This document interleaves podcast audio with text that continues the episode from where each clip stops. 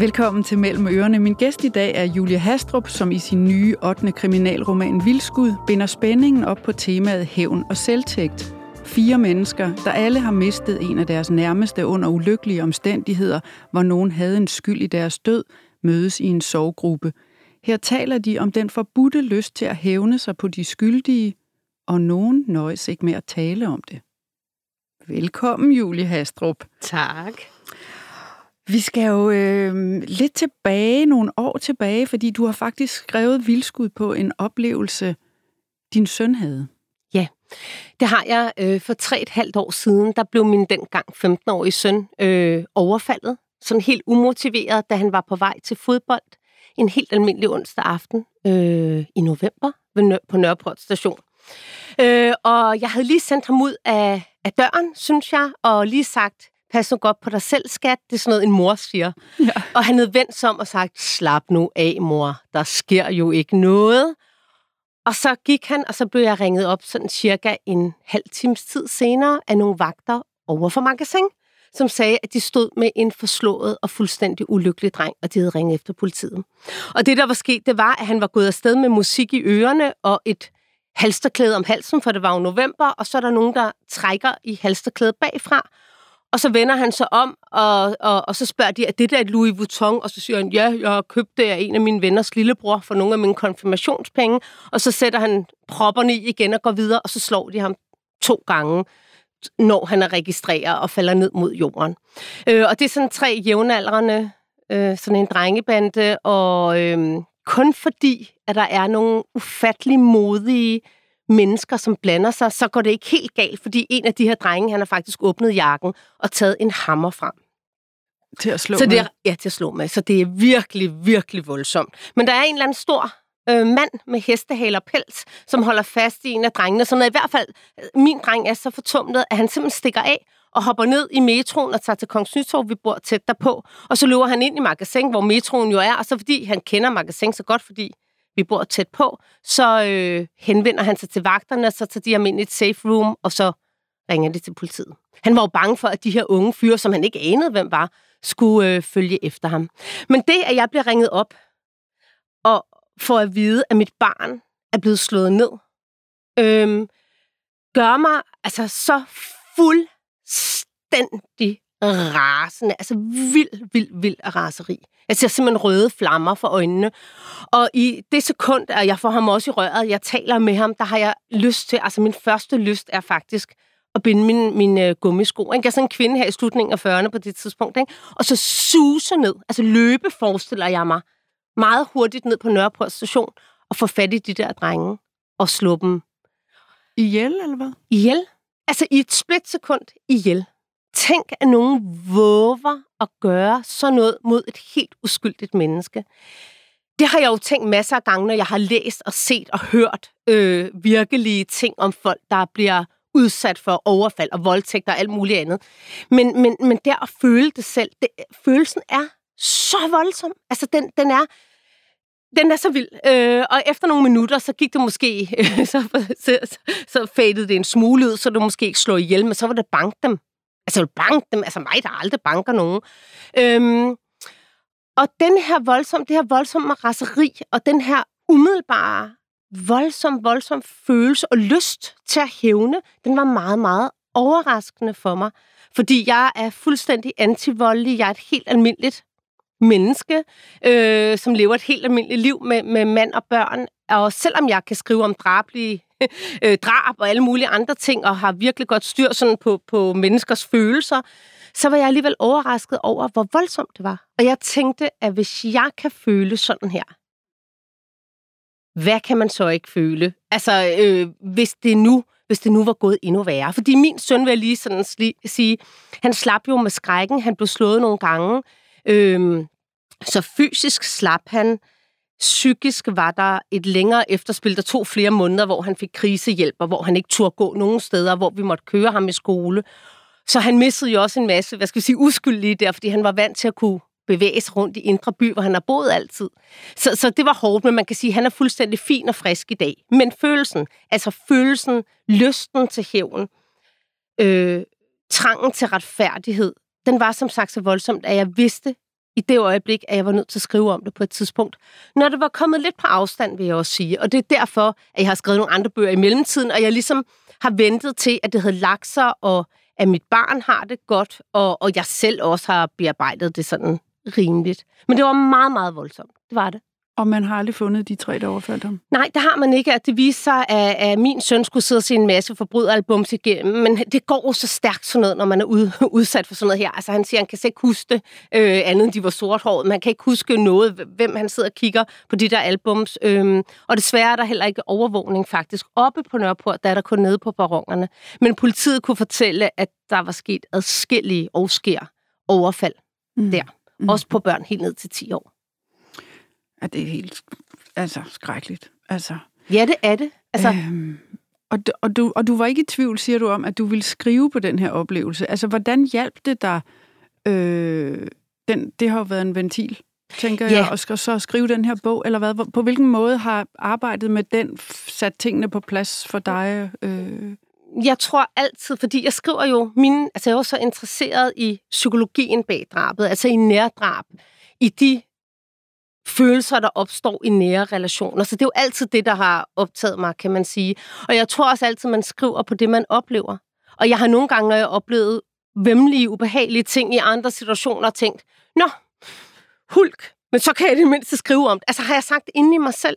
Øhm, fordi at det er en, en, en vidunderlig øh, måde at bearbejde livet på. Altså bare det generelle liv med alt, hvad man oplever, faser, man går igennem.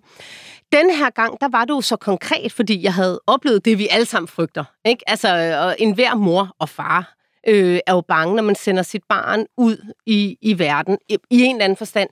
Men man kunne sige, her var det så konkret, at jeg virkelig kunne sætte mig ind i... Altså et er, at man mister, for det handler det jo om meget. Det handler om folk, der mister på helt forskellige måder. Øh, men, men den der hævnfølelse, altså det der med at placere en skyld hos nogen, det, var, det har jeg sat mig rigtig meget ind i. Altså, det, øh, og det er jo ikke alle, der kan det. Nogle, nogle tab er jo forsættelige, og andre er ikke forsættelige. Men hvis William nu, øh, min søn, var blevet hjerneskade, man behøver jo ikke at dø for, at der for at det er fuldstændig forfærdeligt og påvirker øh, både offeret, men også hele familien. Men jeg tænkte, hvad nu, hvis den hammer var kommet i brug, og han var blevet hjerneskadet, ikke kunne komme i gymnasiet, ikke kunne få det liv, han havde drømt om. Det ville jo også være et kæmpe tab. Så jeg prøver at undersøge hele det her med tab for mange forskellige vinkler. Øhm. Og der mødes jo faktisk fire mennesker, som jeg sagde indledningsvis, i sådan ja. en sovgruppe. Og du var klar til at slå din søns overfaldsmænd ihjel, men du gjorde det ikke. Men, men nu lader du så fire mennesker øh, mødes, som sagt, og øh, de er også grebet af hævntørst. Og vi skal lige høre et klip fra en af deres sessions. Det er læst op af Karen Abrahamsen. Og vi kommer ind her, hvor en af gruppens medlemmer, Mille, har mistet sin søster, der døde af nødallergi på en restaurant, fordi tjeneren ikke fik tjekket ordentligt med kokken, om der var nødder i maden. Og her er hendes syn på den tjener. Hvis det kan trøste dig, så kan jeg godt afsløre, at jeg har brugt de seneste par måneder på at skræmme ham tjeneren Elias. Mille, udbrød Nikolaj pludselig og tav så bræt. Undskyld, jeg blev bare overrasket. Johanna lod blikket glide fra Nikolaj, som tydeligvis ikke kunne skjule sit ubehag ved den drejning, som samtalen havde taget, over på Mille, som derimod så ud til at more sig en smule. bare tag det roligt alle sammen. Jeg har ikke gjort ham noget. Bare drillet ham lidt. Du er nok nødt til at forklare os, hvad du mener med det, sagde Nikolaj med behersket stemme, men det var tydeligt, at alvoren lurede nedenunder. Alligevel bemærkede Johanna, at han så på Mille med noget, der lignede fornyet interesse. Jeg har bare ringet ham op et par gange, været tavs, indtil han har smækket røret på, og så har jeg sendt ham et par breve. Hendes smil voksede, mens hun talte. Et par breve, hvor der ikke står andet end dø. Måden Mille udtalte ordet dø på, fik det til at risle koldt ned ad ryggen på Johanna. Hvem var hun? Denne unge kvinde, som sad her i deres midte, mens hun med en åbenbar nydelse fortalte om chikane og dødstrusler. Er det ikke strafbart at gøre sådan noget, spurgte Lars med ansigtet i bekymrede folder. Det ved jeg ikke, og jeg er også ligeglad, for det er jo ingenting i forhold til det, han har gjort min søster, og det er jo åbenbart ikke strafbart. Er det så lykkedes der at skræmme ham, spurgte Arne. Mille slog ud med armene. Det ved jeg jo af gode grunde ikke, for jeg har ikke stået ved siden af ham, når han har åbnet brevene. Men han har lyttet lidt ud af balance, når jeg har ringet ham op, så det håber jeg.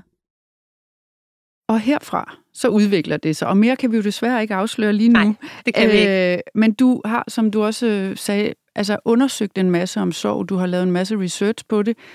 Hvad, hvad er du blevet klogere på, når det handler om sorg og hævn?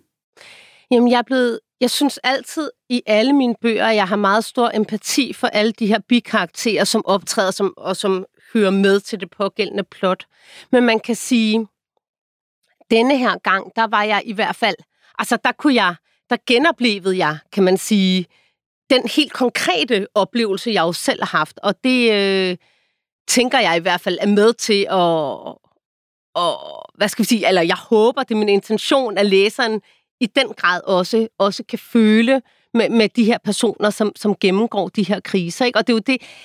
Øh, ja, ja. ja, det er kun fordi en af dem, der sidder i gruppen, hans søn, tænker jeg, er jo din skrækversion af, ja, hvad der kunne være rigtigt. sket med ja. din søn. Ja. Måske kan du lige fortælle en lille smule ja, om Tim, altså, som han har, hedder. Ja, fordi jeg vil også lige understrege, at, at bogen er jo ikke en en, hvad skal vi sige, sådan en udfoldelse afklaring af min søns situation. Det er det egentlig ikke. Altså, det jeg skriver på, det er hævnfølelsen. Altså, den følelse, jeg følte, da jeg blev ringet op.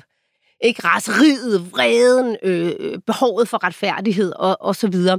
Og så har jeg jo bare foldet ud, men faktisk med helt forskellige vinkler. Og den, øh, den øh, karakter, du refererer til, øh, det er Arnes søn, Tim, som oplever en episode, der minder rigtig meget om den, som min søn oplevede.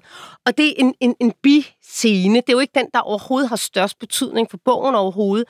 Men jeg må alligevel have haft behov for at, at, at folde netop min, min, min værste skræk ud. Ikke? Fordi at Tim han blev overfaldet op ved Nørreport station. Han har så dog været på bytur, og han er, han er små fem år ældre, end hvad mit barn var. Øhm, og han er på vej hjem og er fuld og kan ikke rigtig, han kan heller ikke løbe, for eksempel. Og så er det, at han bliver overfaldet. Han er lige blevet student. Øh, og han har fejret det i en uge, og han er den første i familien, der bliver student. Og han er så glad for den her uge. Og så bliver han øh, slået ned øh, af to øh, unge fyre, øh, som vil have fat i den her uge. Ikke? Og den vil han ikke af med.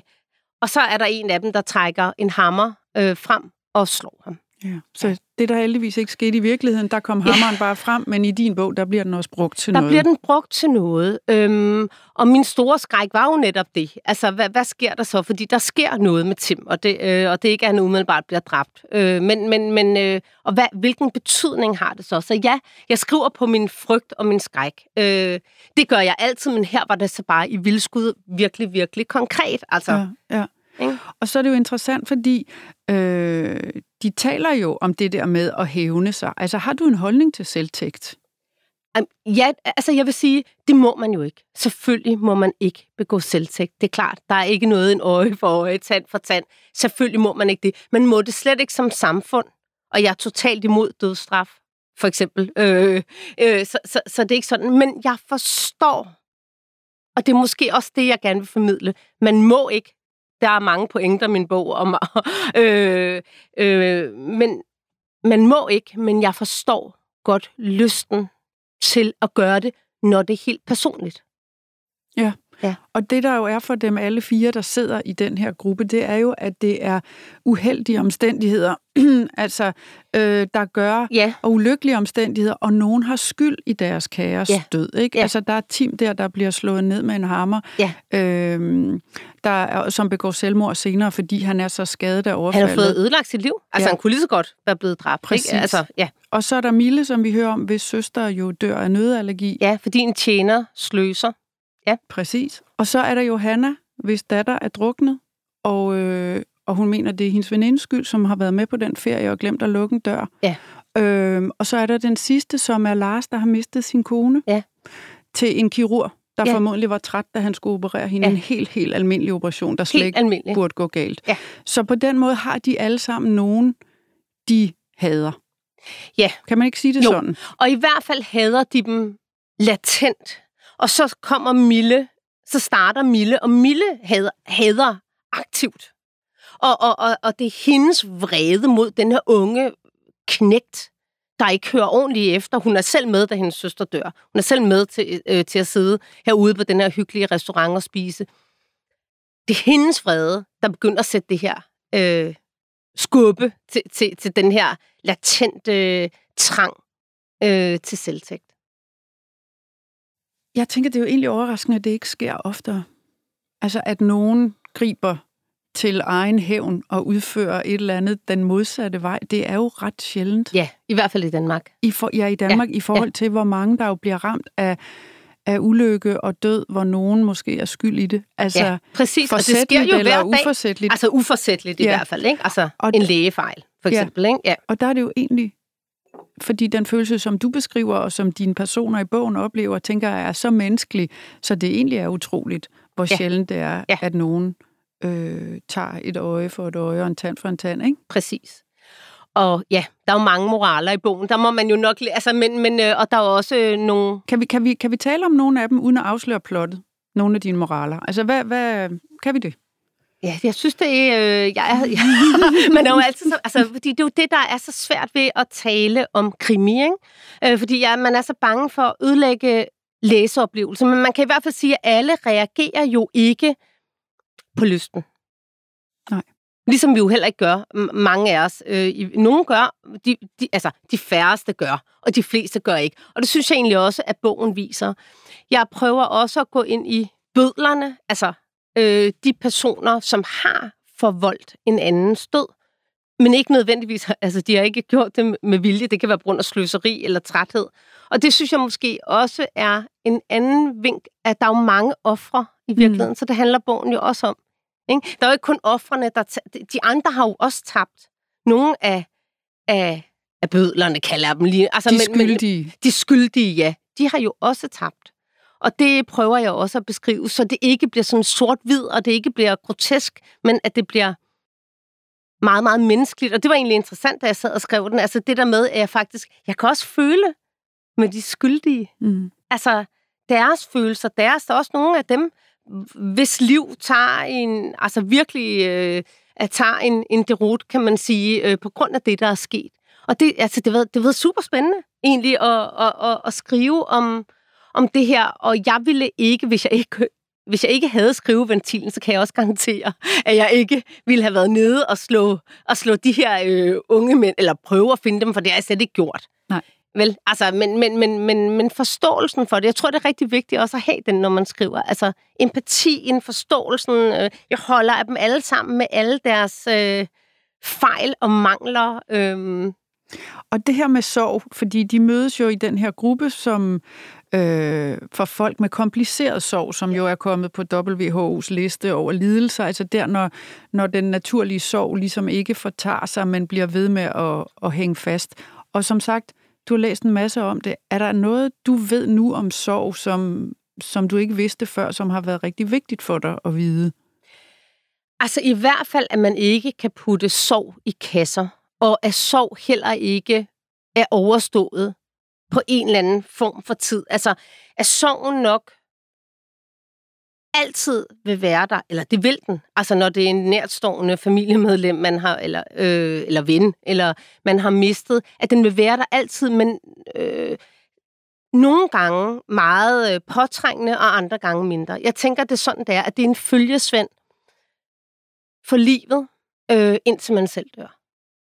Men at den kan, og det synes jeg også, at mine personer, nogle af dem er det flere år siden, de har mistet, altså, og nogle, der er sorgen øh, lidt nyere, som for eksempel for Mille. Øh, og det er klart, at derfor hun måske også endnu mere sådan øh, øh, vred, øh, og, og har slet ikke fået mulighed for at bearbejde det. Øh, fordi hun heller ikke har så mange ressourcer i sit liv. Øhm, ja, altså jeg tænker, at, at sorg øh, desværre. Og måske det er også sådan, som det skal være, fordi at det jo også virkelig viser, at de personer, man har mistet, betød noget. Og derfor kan det jo heller ikke gå over. Nej. Vi skal øh, bevæge os til et andet tema, der kører lige så stille i baggrunden. Et lille bitte tema om, øh, om overgangsalder. Ja. Og du har fortalt mig, at lige så overrasket du blev over din egen hævnløst, lige så overrasket blev du over din overgangsalder. Ja. Altså, hvordan det?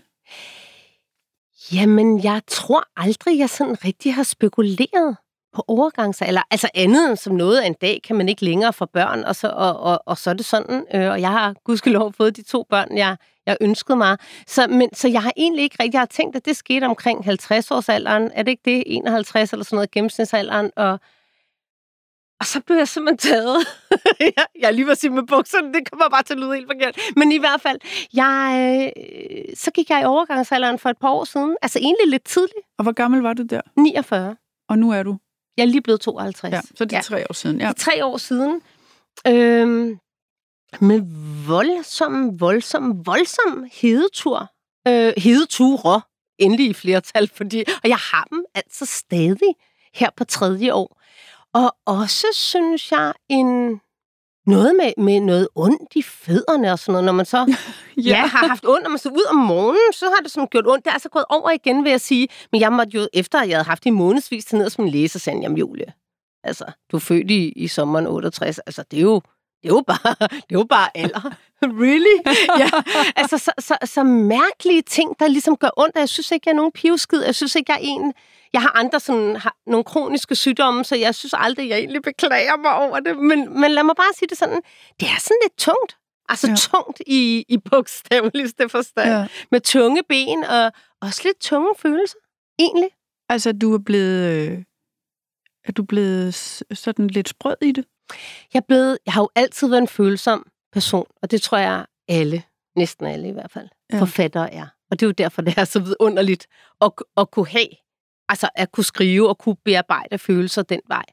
Men jeg synes, at det lige er blevet nummeret tungere på en eller anden måde. Altså, at jeg føler mig mere grødlabil, og jeg synes, at det er en lidt mærkelig alder, fordi at der jo også er nogle tab. Altså dels, hvis man er så heldig at have sine forældre, så ser man jo også, at de, selvom mine klarer sig fint, men alligevel bliver ældre. Man ved, at ja, altså, øh, der, der er en eller anden form for forfald øh, hos, hos den generation, også hos en selv i øvrigt. Men også det der med børnene trækker sig, store teenagebørn, øh, som, som hvis små hænder, man engang havde, og beundrende blikke, og nu synes de egentlig, man ja, skrid, er lidt små irriterende. Ikke? Altså, og, og, og de kan selv, og har helt, helt styr på det hele, og det kan de jo også. Og det er jo helt naturligt. Altså, det hele er jo egentlig naturligt, men det kan godt føles lidt voldsomt, når det sker på én gang, og det er måske bare sådan, jeg har det. Altså, ja. øh, sådan jeg oplever det. Øh, ægteskabet, man har haft, eller nogen af os har haft i hvert fald længe, og, og, og altså og som både jo er dejligt og, og velkendt, men, men også kan have sine udfordringer. Øh, altså, jeg, jeg synes bare på en eller anden måde, så bliver det sådan en... Så har jeg nok lidt følt mig, hvad skal vi sige, sådan øh, lidt ramt for flere sider måske. Ikke? Altså, hvor jeg tænker, nå, men jeg var jo også i begyndelsen af 30'erne, da jeg fik børn, og så er det jo sådan, at hvis jeg havde været 10 år yngre, så havde børnene jo været voksne, og så havde måske været mormor eller farmor i dag. Ikke? Altså, tiden er også en anden. Man har fået børn lidt senere, dermed ens forældre også lidt ældre som bedsteforældre, og Ja, så, og så, dine, videre, så videre. dine børns pubertet clasher med din overgangsalder. Ja, præcis. Ja. Og, og det gjorde den jo ikke dengang, at man var øh, en dansk kvinde i... Altså dem, der fik børn, altså som vores forældres generation, var jo 5, 5 8, 10 år yngre, ikke? Ja. Altså det er, man kan jo se temaet sådan, både din hovedperson, Rebecca, hun har fået sværere ved at lukke knappen i bukserne, ja. og hun sover også dårligt og sådan noget. Og så ja. tænkte jeg jo... det har jo ikke... Altså, nu er Rebecca jo noget yngre end mig, men overgangsalder kan komme tidligt. Men, men, men øh, ja, altså, det har jo også noget med situationen med Niklas at gøre, ikke? Ja. Hendes svenske kæreste. Ja. ja, men jeg tænkte bare, om der var lidt af de der fysiske symptomer, som var en spejling af, af dit eget liv. Øh, ja. Det er, der i, det er der i en karakter, vi møder sent i bogen øh, som jeg har, så, altså, som, ja, så, som øh, i hvert fald har nogle tanker, jeg også har gjort mig. Kan vi sige, at det er en øh, bestsellerforfatter, der skriver selvhjælpsbøger? Det kan vi. Ja, og hun sælger jo øh, virkelig mange bøger om sit liv, men der er én ting, siger hun, hun ikke vil skrive om. Ja. Og det er overgangsalder, fordi hun siger, det vil folk ikke høre om. Ja. Hvad, hvad er hun en kommentar til? Altså, tænker du, at folk gider ikke at høre om overgangsalder? Jeg tænker, at folk ikke gider at høre om det, og at vi stadig har en del tabuer omkring det. Også omkring hævn i øvrigt. Og måske tænker jeg også, at det er derfor, det er så vigtigt at turde tale om det her. Og turde tale om det forkerte og forbudte og mørke. Både når det gælder hævn, men også når det gælder overgangsalder. Altså fordi, øh, øh, for så er man med til, at det ikke er så ensomt at sidde med selv. og man ikke føler sig så forkert. Og overgangsalder, nej, jeg tror sgu ikke, at folk... Øh, jeg har selv oplevet endda selv med kvinder, altså, øh, at de ikke har vil, altså kvinder, der har været noget ældre end mig, de simpelthen ikke har ville tale om det. Fordi at det var så skamfuldt. Ej, det synes de bare, man skulle springe hen over. Altså, når jeg har sagt, gud, kan det være sådan her? Hjælp, øh, jeg er overrasket. Hvad er det her? Altså, øhm, og så jeg jo gerne vil have en debat om. Jeg har også oplevet mange, der gerne vil, men det er bare for at sige, selv blandt kvinder, kvinde til kvinde, synes jeg godt, den kan... At, at tabuet ligger øh, om det her. Ikke? Der er ikke nogen, der vil høre om gule tænder og grå hår. Og, Fordi det er simpelthen så usekset, eller Det er simpelthen så usekset tror jeg. Altså, jeg, jeg tænker det det, og der er ingen kvinder, øh, der har lyst til at, at føle sig mere usekset end de... Altså, jeg, jeg, jeg, ja. Og, og mænd, tænker jeg, slet ikke er interesseret i at høre om det, egentlig. Altså, hun siger jo, at din karakter der er bestsellerforfatteren, der ikke vil skrive om overgangs, mm. eller Annika hedder hun. Annika, ja. Annika, ja. ja. Og hun siger jo også, at folk gider først at høre om det, når det er lykkeligt overstået. Ja. Og det tænker jeg, da jeg læste det, tænker jeg, det, er, det er din egen holdning. Det er også din oplevelse, at det skal Det er være... min oplevelse med, ikke kun med overgangsalder, med at have alvorlig sygdom og alt muligt. Folk vil helst høre den gode historie, når den er overstået.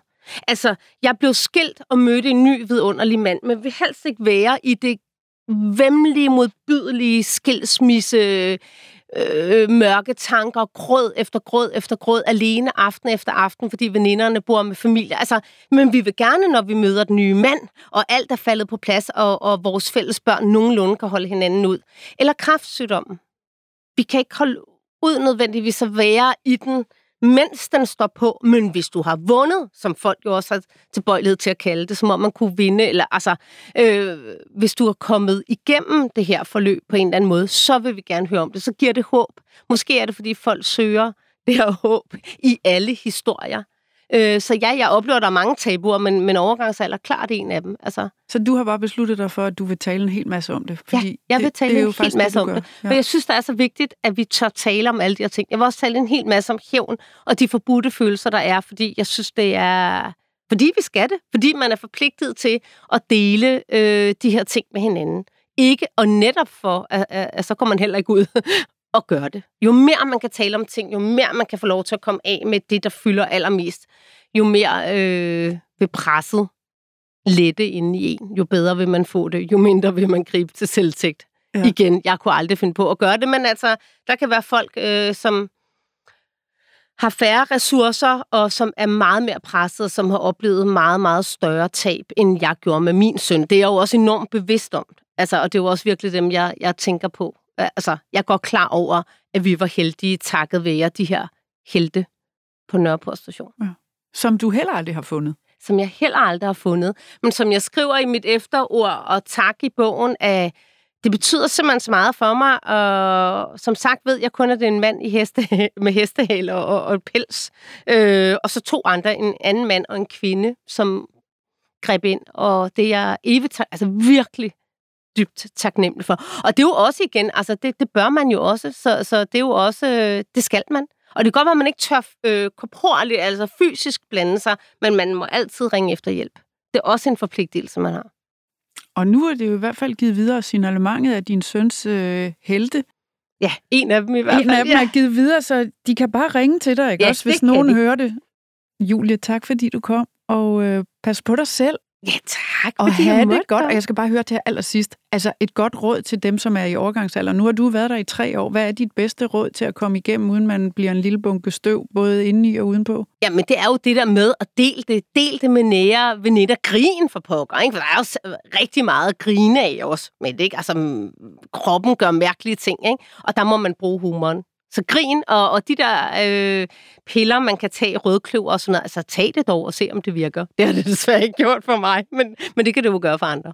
Det er hermed givet videre i hvert fald. Og tak til dig, der lyttede med. Mellem ørerne er tilbage igen næste fredag. For mere mellem ørerne, brug kampagnekoden Cecilie og få 30 dage gratis adgang til tusindvis af lydbøger på Mofibo.